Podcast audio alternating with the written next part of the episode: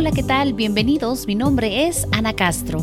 Este podcast se trata de temas de la vida para vivir la vida mejor, enfocándonos en cómo ser mejores versiones de nosotros mismos, con reflexiones, dichos, anécdotas y entrevistas interesantes. Gracias por acompañarme y escuchar el tema de hoy. Recuerden, pueden encontrarme en Instagram como Ana-Loving-Life o por la página de internet www www.analovinglife.com.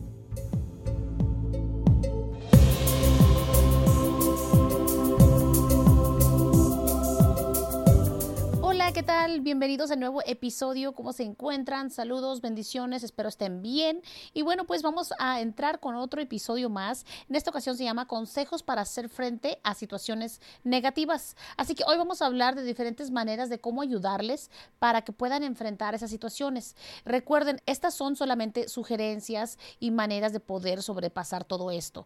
Obvio, hay miles de maneras de cómo superar cada situación porque todas son únicas, pero esto por lo menos será una guía para que puedan ustedes tratar de mejorar situaciones que van a llegar a la vida. Todos estamos conscientes que la vida no es ah, justa o pareja o no es lo que a veces uno quiere, pero cosas suceden y es cuando es importante que en esas situaciones sepamos cómo tratar de enfrentar la situación.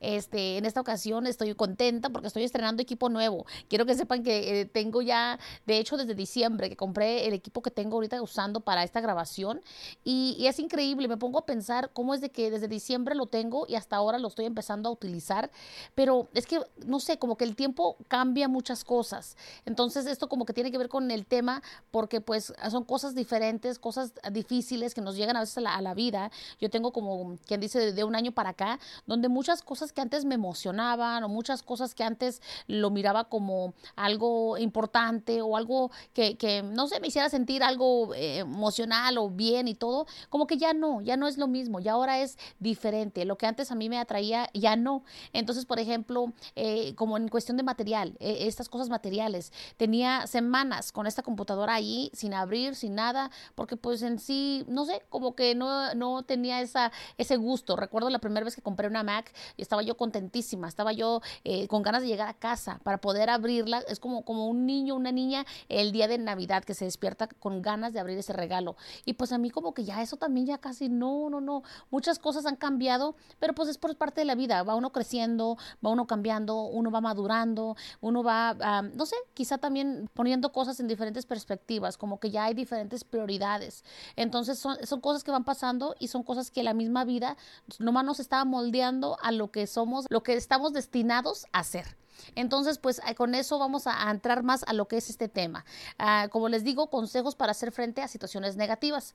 Aquí la cuestión es que mientras vivas en este mundo, eh, estás sujeto al mismo caos, a los altibajos, lo bueno y lo malo, lo positivo y lo negativo de la vida.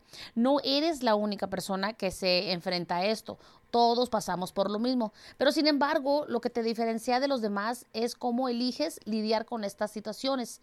Así que estos son pasos personales que, que yo he tratado de, no sé, encontrar para poder ayudarles y también para darles información a ustedes, que son para poder lidiar con estas situaciones y crear algo bueno a partir de, de, que, de todo lo malo que nos llega de repente. Así que son nueve consejos y aquí el primero sería libera tus frustraciones. Así que no los eh, botellas, no te quedes con todo dentro de ti. Habla con un amigo, no sé, trata de, de expresar lo que sientes, un oído atento hace maravillas. Ve y hace ejercicio, no sé, eso te ayuda a liberar tensión, escribe en tu diario, algo así, pero la idea sería liberar tus frustraciones. La número dos sería date cuenta de que no estás solo. Es bien importante esta porque a veces cuando estamos en nuestra situación, como que pensamos que somos los únicos y que nadie más está pasando por eso, o que, eh, no sé, que eres el único y que lo tuyo es, es exclusivo. Y quizá lo que estás sintiendo y lo que te está pasando sí lo es, pero recuerda que hay más gente que también te puede apoyar y que quizá ha pasado por lo mismo. No importa lo que puedas pensar, no estás solo en esto. En algún lugar del mundo alguien más está pasando exactamente lo mismo que tú. Alguien por ahí también se siente deprimido y se pregunta por qué está experimentando esto. Saber que no eres solo tú te ayuda a salir de una mentalidad de autovictimización como una mentalidad donde tú eres uh, la víctima, donde te sientes que estás solo. Entonces, ese es un dato muy importante. La número tres, estar frustrado no va a resolver nada. Ahora, yo sé que en la primera mencioné liberar tus frustraciones. La número tres es como reconocer y saber y, más que nada estar al tanto de que frustrándote no vas a resolver nada. De hecho, es más complicado porque no estás pensando, no estás razonando bien, estás como con tantas emociones y todo a la vez, te, eh, significa que estás simplemente complicando las cosas más. Así que trata de estar más tranquilo y reconocerlo. Ahora, la número cuatro, sepa que siempre tiene una opción. Date cuenta de que pase lo que pase, siempre puedes elegir cómo reaccionar.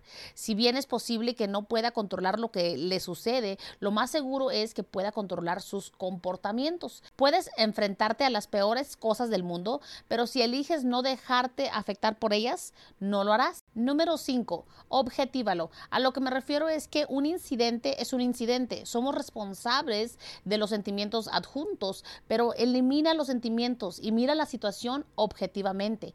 Esto nos ayudará a que podamos sobrevivir mucho mejor cada situación. Así que no te apegues mucho, no te apegues tanto de corazón, de mente, simplemente míralo como lo que es. Ok, es un problema, es algún detalle, es algo que está sucediendo, ok, es lo que es y vamos a resolverlo. En vez de que te apegues y lo hagas tan emocional o, te, te haga más daño, simplemente míralo de esa forma.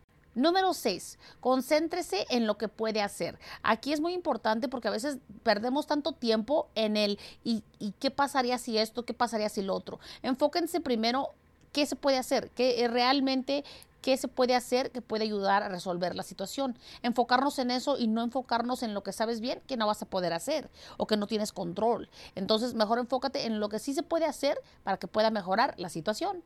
Número 7.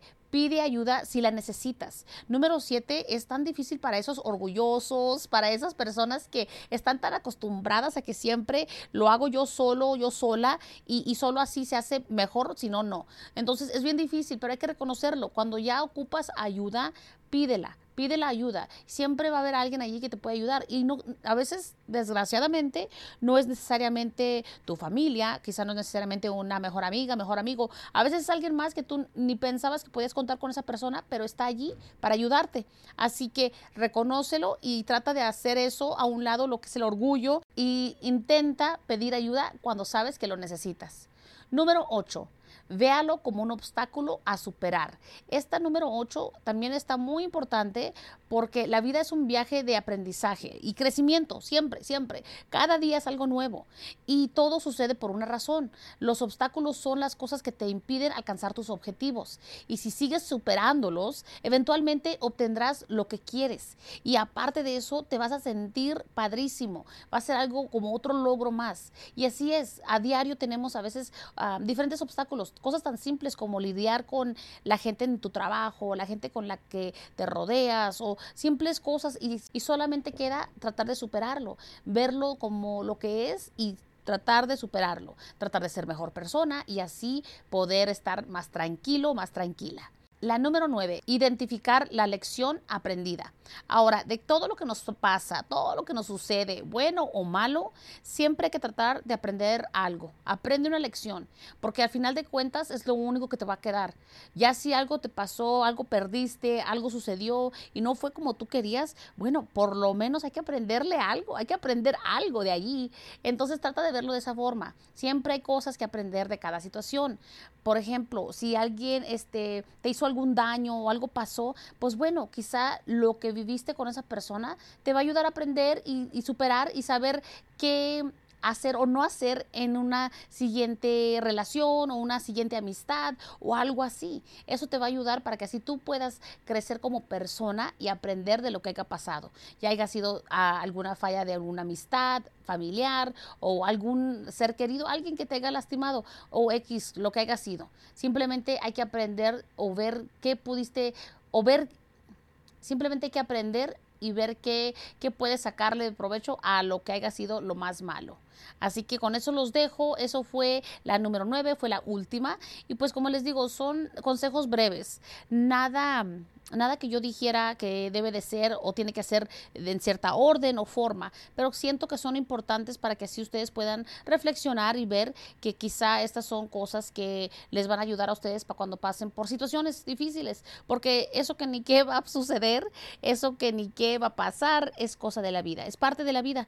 Eh, hay obstáculos a diario, hay obstáculos que suceden, unos más peores que otros, pero igual son obstáculos y cada quien los aprecia diferente, cada quien sufre diferente y cada quien pasa por cosas. Así que espero les haya ayudado, espero estén bien. Como siempre, yo les mando muchos saludos, muchas bendiciones. Ah, se les quiere mucho. Se despide su amiga Ana Castro y hasta la próxima. Gracias. Bye.